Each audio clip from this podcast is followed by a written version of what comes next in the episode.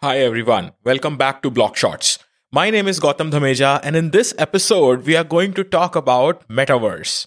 We are going to understand what actually is a metaverse and how does that affect you? Why you should learn about or know about the metaverse. Actually, a metaverse is nothing but just a fancy term for a more immersive social and digital virtual world. Let's just put it this way, that we have been playing video games for quite some time now. We have been doing e-commerce for quite some time now.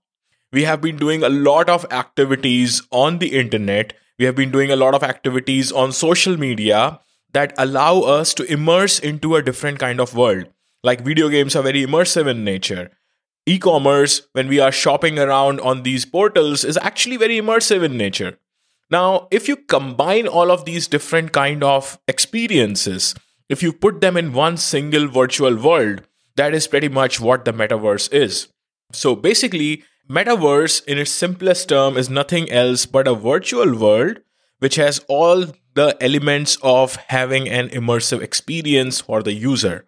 Be it social media, be it e-commerce, be it video games, be it exchange of value or property between the users, and so on. So now imagine a virtual world where you have created your avatar and then you are interacting with other people through their avatars. You are actually visiting shops, you are going inside the showrooms, you are checking things out, and then basically you are also purchasing them. You are also playing games with your fellow avatars, and all of that is happening inside this virtual world while you are actually sitting at your home. You may be looking at a screen, or you may have put up a virtual reality headset on your head, or something like that. But you are completely in a digital virtual world and you are doing all of these activities. That is a metaverse. Now, how do you get into the metaverse? It's very simple actually. These days, a lot of people are trying to develop their own metaverse, but the whole concept is they are trying to develop a virtual world where you can create an identity, where you can basically, if you are a seller, you can buy some space for your shop. If you are a buyer, you can get into that shop and purchase some items and so on. And a lot of these things are happening. But simply put, a metaverse is just a virtual world. That's in the most simple way what a metaverse is. A lot of people try to say that it is essential to get a virtual reality headset like Oculus to get into the metaverse. But that's actually not true. That will allow you to get a more immersive experience.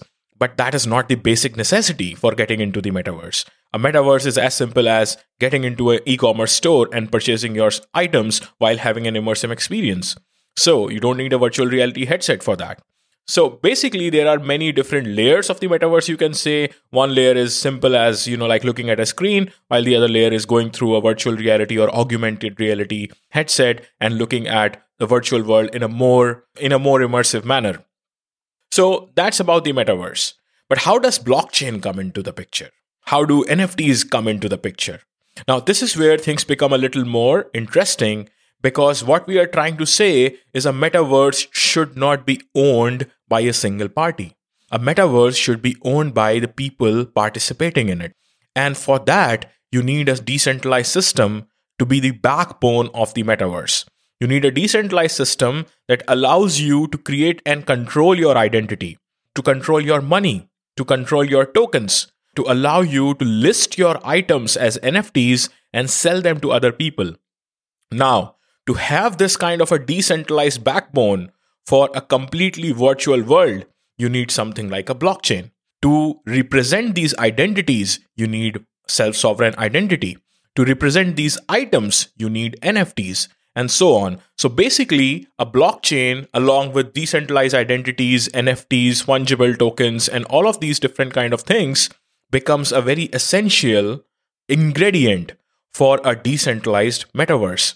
A very essential ingredient for a metaverse that is not controlled by a single party. So that is how blockchain comes into the picture of metaverse. That's pretty much about it. I tried to explain the metaverse and the connection with blockchain in a very brief in this episode. I hope you found this useful, and I'll see you in the next episodes. Stay tuned. Ciao.